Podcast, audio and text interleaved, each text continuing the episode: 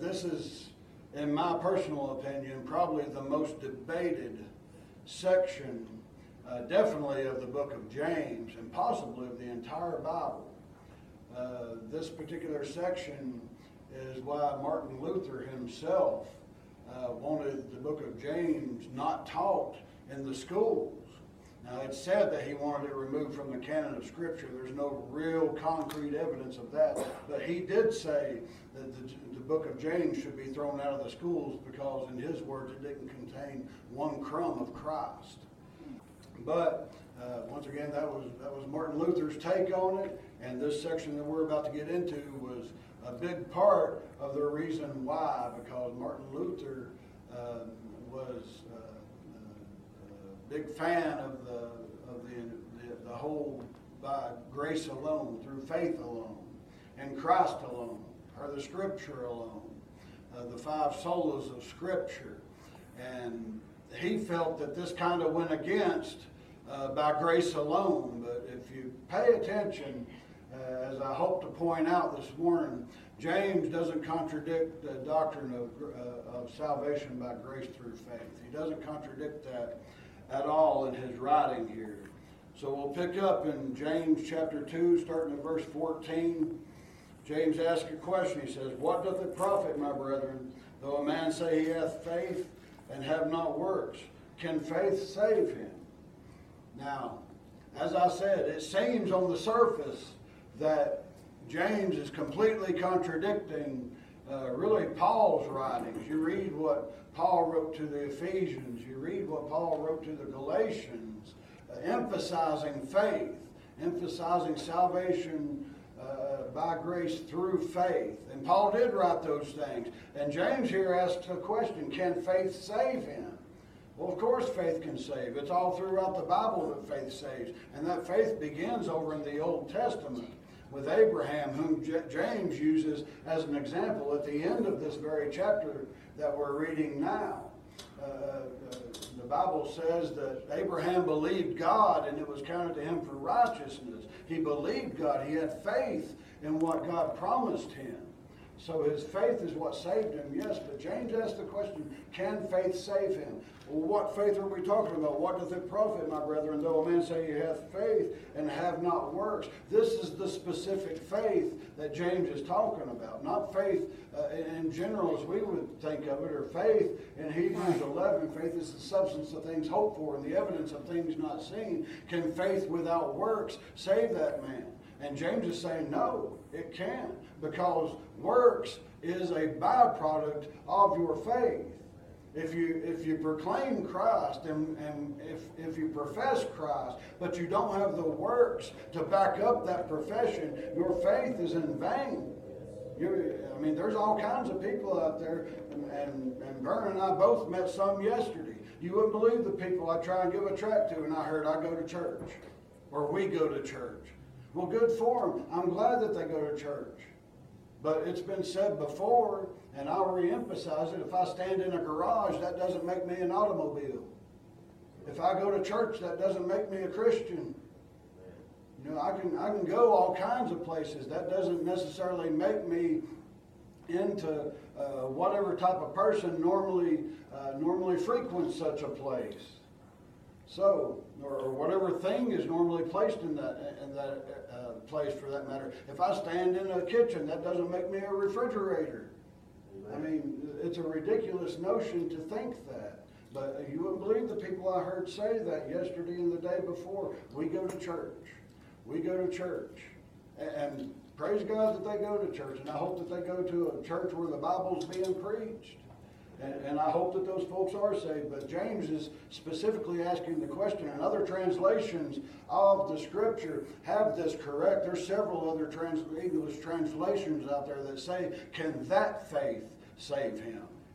James doesn't use the word that in his. He says, Can faith save him? But that's what he's referring to is faith, can faith without works save him? And it cannot. It's simply a profession, but there's no works to back it up. Also, we're, we're uh, I mean, you read what Paul wrote to the Ephesians. We all love the scripture in Ephesians chapter 2, 2 that says, For it is by grace that ye are saved says it's not of works, lest any man should boast. But what does verse 10 say in Ephesians chapter 2? For we are created by Christ. We are, we are created in Christ Jesus uh, unto good works. We're created for good works. So Right. there must be works to back up our faith. We're created unto good works uh, by Christ.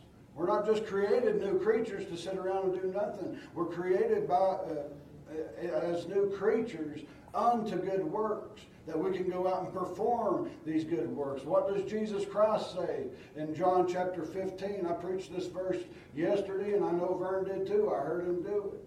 Jesus says that greater love hath no man than this, that a man lay down his life for his friends. The very next verse, in verse 14, says, Ye are my friends if you do whatsoever I command. If you do, do, that's a work. It's not saying that your work will save you. It says, You're my friends. You have faith in me. You believe in me, and you are my friends. If you do, if you work, if you do the things which I've commanded you to do, those works will back up the faith that we have in Jesus Christ. So once again, James isn't saying here that faith cannot save. Faith is the only thing that can save. Our faith in Almighty God is, is, is, is what saves us. His grace that He sheds upon us when we, when we have that faith in Him, that is what saves us, yes. But if it's simply a faith that has no works, folks, uh, I mean, the Bible says that if any man be in Christ, he is a new creature.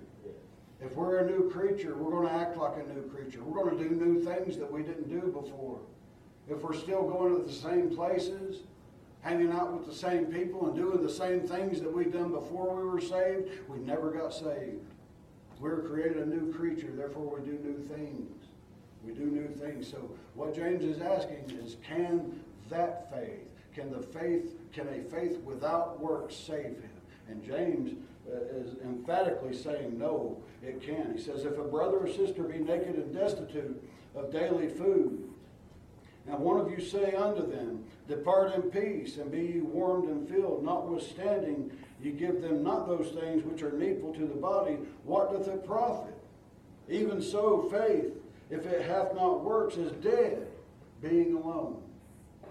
This is quite a statement that James makes here. It's quite a picture that he's drawn. He's saying if there be one come into your congregation that's poor and needy and hungry and cold, and you just look at them and you say, you say, well, go, go on your, go on your merry way. Go and be warm. But you don't produ- produce them something. You don't give them a fire. You don't give them heat. You don't give them something to warm and, and, and be filled. And you don't give them food to satisfy that need. You just say, go on, be warm and filled.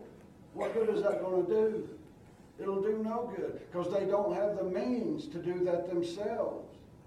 But we as Christians uh, are expected to help peop- uh, people in these needs. I'm not saying that Christians need to spend every dime or every penny that they have or, or, or throw it out to the world. I'm not saying that at all. But we are to care for the needy. We are, we are to, to look after their needs. We are to, to be sympathetic to their needs. What did Jesus Christ say? He said, The poor you'll always have with you, but not me. But the poor will always be here. And it is our job to look after the poor. It's our job to try and help the poor. Like I said, I ain't saying you need to make your house into a Motel 6 for every homeless person in the area to move into.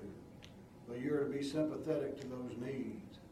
And, and we're to try, we are to try uh, as a, as a church, as a congregation of believers, and as individual believers, and as the church, as the body of Christ worldwide, we are to try our best to help supply those needs that are out there in the world.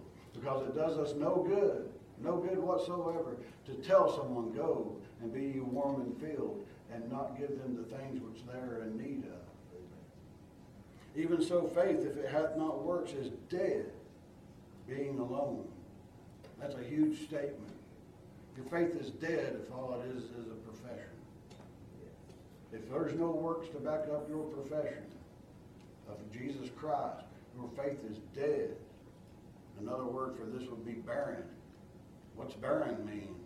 It's unable to produce anything. It doesn't produce any fruit. What's Jesus say? granted, he's talking about the, uh, the Pharisees and the religious elite. He says you'll know them by their fruits. He's talking about false prophets in the, in the Sermon on the Mount when he says that. He says you'll know them by their fruits. Folks, if we know lost people, how many of y'all have lost folks in your family? And how do you know that they're lost? because of the rotten fruit that they're producing. Because they aren't living the Christian life, because they're not doing they're, they're not working as a Christian should do. That's how we know. So, uh, and on the flip side of that coin, how do we know if someone's saved? Really and truly, none of us know 100% sure. Y'all don't know if I'm saved or not. Oh, My own wife don't know for certain, for 100% certain if I'm saved or not. And I don't know 100% certain if she's saved or not. That's between her and God and me and God. Only we know that for, for 100% absolute fact. But if we profess Christ, we should have works that show that we have faith in Christ. How does the world perceive Christians? How many of y'all have been told before you're not acting very much like a Christian? I've been told that. And, and there's been times in my life I haven't had to been told that. The Holy Ghost of God let me know I wasn't acting very Christian in my mannerisms or in my attitude or in my ways. But how, how, do, how do we know the lost? Because they act like the lost. Heathens have always acted like heathens, and pagans have always done what pagans do. Right. And Christians, Christians are supposed to act. Christians are supposed to be separate from the world. They're supposed to act like Christians. They're supposed to walk and talk like Christians. They're supposed to have faith like Christians. But how, what good does it do for us to profess our faith unto the world but not show them that we truly believe. That we truly believe in this Bible, that we truly believe in the Jehovah God of the Scriptures, and we truly believe that Jesus Christ bled and died for our sins and for any lost person that may have us under a microscope looking at us. Jesus died for all those things, but how will they know that if we don't have the works to back it up? James says, even so, faith, if it hath not works, is dead. It is dead. It's barren, being alone. Faith must have works. James is not discounting uh, discounting uh, faith here at all as a, as a means to salvation. What James is saying is that we must have works in order to prove our faith. And who are we proving it to? It's not to ourselves. I know that I believe in God. What does Paul write to the Corinthian church? He said, if the gospel be hid, it's hid to them that are lost. You ain't hiding the gospel from me. I've received the gospel. I, I, I, understand the gospel. I know the gospel. I know the forgiveness of sin. I know about salvation. So if I'm hiding it from anybody, it's only to the lost. Yea, a man say, Thou hast faith and I have works. Shew me thy faith without thy works, and I'll shew thee my faith by my works. I like James here. James is James is cutting to the bone with this. And evidently this was this was an issue with the people that he was writing to. The issue was no, it's it's by grace alone, through faith alone. This was long before the Reformation ever took place, granted. But that's, that's what these people were saying. And, and salvation itself is by grace alone and through faith alone. But he says, a man, Yea, a man may say, Thou hast faith and I have works. What's he saying when he says that? This would have been uh, uh, an argument that people were making that James was addressing, and this was a very popular uh, way for, uh, really, for rabbis to argue, but it was also a way that Greek philosophers also, also argued. They, they would say, well, you have this and I have that. But what, what, was, what was James getting at here? He was getting at the gifts of God.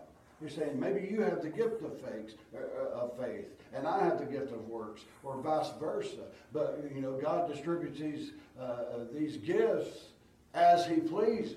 Maybe He didn't give me the gift of faith like He did you. No, James is saying this is not the case. If you have faith, you will have works. Period. Yea, a man may say, Thou hast faith, and I have works. Shew me thy faith without thy works, and I'll shoot, and I will shew thee my faith by my works. In other words, you can't show your faith without works. That's what James is getting at. Shew thee my, shew thee, I'm sorry, I'll spit it out here in a second. Shew thee, shew me thy faith without thy works, and I will shew thee my faith by my works. It's a challenge that he's making. He's saying, show me your faith without any works. Prove to me that you believe without any works. Show me that you believe that Jesus Christ is the Son of God that suffered on a cross and died for my sins. Show me that without any works. And I'll show you I believe the same thing, but I'll show you by my works. It's a whole lot easier to believe someone has faith when they have the works to back it up, as opposed to someone that just says, Well, I believe, and James gets at that here in just a second. Thou believest that there is one God, thou doest well. The devils also believe and tremble. James is just building his case. He's building it up and building it up. Thou believest that there is one God. Why would he have wrote that? He was writing to a bunch of Jews. Remember that in, in chapter 1. It says that he's writing to the 12 tribes which are scattered abroad, greeting. He's writing to the Jews. He says, Thou believest that there is one God. This was a profession out of the book of Deuteronomy that the Jews uh, recited every morning and every evening that the, that the Lord our God is one God. He is one God. He says, Thou believest that there is one God. Thou doest well. He said, You're doing good to say that there is one God. There is one God. There's one God in three different persons God the Father, God the Son, God the Holy Spirit. But they all make up one God. They all make up the Godhead. He says, Thou believest that there is one God, thou doest well. The devils also believe and tremble. It don't do anybody a bit of good to tell me they believe in God if they're living like they don't. It don't do you any good to tell anybody that you believe in God if you're living like they don't. I had this discussion last week. I don't, I don't remember who it was with. Missy and I both brought it up. Family is the hardest people you will ever witness to. They are the hardest people to convince that there is one God. They're the hardest people to convince that you are indeed a Christian. You do indeed believe. Why is that? Because they've seen you get angry. Because they've seen you sin. Because they've seen how you act in certain situations. That's why it's so hard to witness to family. They are the hardest ones. The hardest ones for you to witness to. It'd be much better that a complete stranger witness to family as opposed to family witnessing to family. Because they have seen us in our worst moments. Even as a born again Christian, they have seen us at our very worst. Right. That's why it's so hard uh, uh, to convince them. God believes there is one God, thou doest well. The devils also believe and tremble. Folks, Satan believes in God. Satan absolutely believes in God. A.W. Tozer uh, addressed this one time. I can't quote it word for word. But A.W. Tozer said something along the lines of, it does no good for us to believe that God created the heaven and the earth, for Satan believes that. Judas Iscariot believed that. Ahab believed that. So that's basically saying the same things here. It does us no good to recognize that God created the world. And there's a slew of people out there exactly like this. There is there's not just a ton, there's a ton and a half of people out there that believe that say, I believe. And and, and if if you're honest with yourself, you were probably like that one time too. You said, Well the scripture just says all I have to do is believe. And it does say that. And I praise God for that. But I've used this example many times and I'll use it again. The Jesus that people tend to believe is the Jesus in the cradle or in the manger, and the Jesus that lived a perfect life, and the Jesus that bled on the cross, and the Jesus that was buried in a tomb, and the Jesus that was resurrected. And they leave it at that. But they don't want to believe the Jesus of the book of Revelation. They don't want to believe that Jesus Christ is coming back as judge. They don't want to believe that he's coming back, as the Bible says, on a white horse, and the armies of heaven will be following him on their horses, and that he's coming to bring judgment. That's the Jesus that people don't want to believe. And if you believe in the Jesus Christ in the manger, you have got to believe the Jesus Christ that is coming back as judge. If you don't believe the judge Jesus Christ, you don't truly believe the Jesus Christ in the manger. Therefore, your belief is in vain. It's in vain. You've got to believe it's the same Jesus. It's the same exact Jesus. There's no difference between the Jesus that was placed in a manger in Bethlehem and the Jesus that's coming back one day as judge. The Bible says he does judge and make Right. war. People don't want to believe in that Jesus. But folks, that's the Jesus I serve. Amen. That's the Jesus that saved me. Yes. Thou believest that there is one God, thou doest well. The devils also believe and tremble. But wilt thou know, O vain man, that faith without works is dead? He asked the question again. James is full of questions. Wilt thou know that faith without works is dead? He's trying to show this.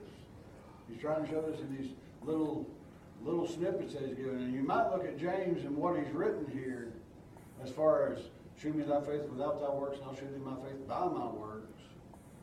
And you might say it sounds kind of smart alecky, and it does.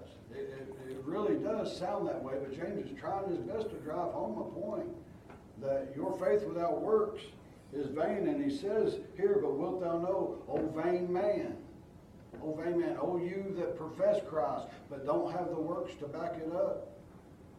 You that profess Christ, and you do nothing to show the world of your belief in Jesus Christ. I mean, you look all throughout the scriptures, and, and there's a lot of doing after faith. Uh, Even Jesus taught that himself. We've already used an example out of John 15, but Jesus also said, said that if any man wanted to follow him, said, let him deny himself. What is denying himself? That's a work. Let him deny himself. Take up his cross. That's a work. And follow me. That's a work. And why would we deny ourselves? Why would we take up a cross? And why would we follow him? Because we have faith in him. It's got to begin with faith. If it doesn't begin with faith, your works is in vain. And if your faith has not works, it's in vain. These are the points that James is trying to, to, to drive home here. Verse 21 Was not Abraham our father justified by works when he had offered Isaac upon the, uh, upon the altar? Seeing thou how seeing thou how faith wrought with his works, and by works was faith made perfect? And the scripture was fulfilled, which saith, Abraham believed God, and it was imputed unto him for righteousness. And he was called the friend of God. So here, he goes, remember, he's writing to a bunch of Jews here, writing to the 12 tribes scattered abroad. So he's writing to Jews. They would have been very familiar with Abraham. They've been very familiar with the accounts that James is referring to here. But he said he asked a question. He says, "Was he not justified by works?" Now, that sounds heretical on on the surface. It really does, but it's not. He says, "When he had offered Isaac, uh, his son, upon the altar, seest thou how faith wrought, wrought with his works?" James clarifies, I'm not being a heretic, and I'm not going against uh, any anything that even that suggests that salvation is by grace through faith. Faith wrought with his works. It worked with his works, is what James is talking here. They work together, they go hand in hand. You can't have one without the other if you're a true believer in Christ. And the scripture was fulfilled. This is very easily overlooked. That one little line, and the scripture was fulfilled, which saith, Abraham believed God, and it was imputed unto him for righteousness. What does that sound like? Sounds to me like prophecy. And the scripture was fulfilled. Ain't that, ain't that what happens when prophecy is, is, is when prophecy is actually fulfilled or prophecy actually happens and it, it's accounted for, something in the past is prophesied, and when it's actually done or followed through with in the future, what do we call it? We say it's been fulfilled. He says, and the scripture was fulfilled, which saith, Abraham believed God, and it was imputed unto him for righteousness. When was that said? That was said in Genesis 15. But what's the account that's being given here? What work? What work was wrought that justified Abraham when he had offered Isaac his son upon the altar. So we've got from Genesis 15 to Genesis 22. Basically, what James is saying here, when Genesis 15 says that he believed God and it was counted to him for righteousness, when did he believe God? When God said, Look up at the stars, Abraham, number them if you are able to, so shall your seed be. And that's when the scripture says, And Abraham believed God and it was counted to him for righteousness. But what proved that? It was his work in Genesis 22. What justified that? It was the work in Genesis 22 when God said, Take Isaac up there, take him over there to Moriah. You take him up on the mountain. You offer him up as a burnt offering to me. And Abraham done that. And the book of Hebrews in chapter 11 says, Abraham believed that God was able to raise Isaac even from the dead. That's the faith that he had. But it began with faith. It didn't start with works. His works proved the faith that he had in God. That's what he was getting at. Uh, you see then how that by works a man is justified and not by faith only. Once again, quite a statement that he's make, making, but it is not heretical and it is not saying that works overrides faith. It is saying that your works prove your faith. Likewise, also was not Rahab the harlot justified by works when she had received the messengers and had sent them out another way? For as the body without the spirit is dead, so faith without works is dead also. Rahab.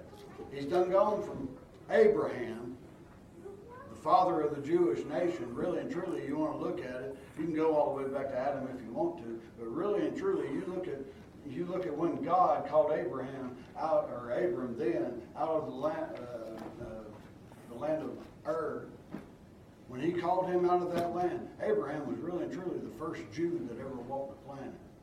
He was the one that began the Jewish faith. He was, he's the one that God looked down and selected to start that. Now, I said, you can go plumb back to Adam. And go from Adam to Seth, and you can go on down the line, and, and you can count it that way. But really and truly, Abraham was the first, first Jew. That's why they refer to him as Father Abraham.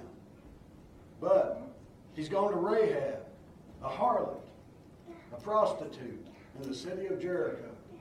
Not only that, not only was she a prostitute, but she was a Gentile. And it says, Likewise also was not Abraham the harlot justified by works when she had received the messengers and had sent them out another way. We should all be familiar with Rahab's story. We know that Joshua sent two spies into the land, and those spies, and this is just putting it in a real condensed nutshell, those two spies spent the night at Rahab's house. But what did it start with? It didn't start with the men, the men coming and knocking on Rahab's door saying, deliver unto us the spies. When word got back to the, uh, to the king that, that those spies were at that house, and she sent them out another way, knowing good and well where those two spies were. It didn't start with that. It didn't start with her works. It started with her telling those two spies, the, Your God has delivered you. It started with her faith in the God of the Hebrews. She had faith in this God. It began with faith. And because she had that faith, because she knew that that land was going to be destroyed, because she had faith that God had sent those spies along with all the Israelites across the river and, to, and was sending them to Jericho to destroy it, that's what caused her to perform the works that she did. Her faith produced works. It produced works. Not her works produced faith. Her faith produced works. For as the body without the spirit is dead, so faith without works is dead also. So James once again makes quite a statement. For as the body without the spirit is dead, so faith without works is dead also. Is, is James referring to the, the body without the soul here? Maybe. I personally think that he's going all the way back to the beginning accounts in Genesis because God formed man out of the dust of the earth. And man was just laying there. Man was not a living being until God breathed into him. Until God breathed the breath of life into man. So as the body without the spirit is dead, so faith without works is dead also. If you have faith and you have no works to back it up, folks, your faith is dead. It is barren. It's not producing anything for you, it's not producing anything for the kingdom.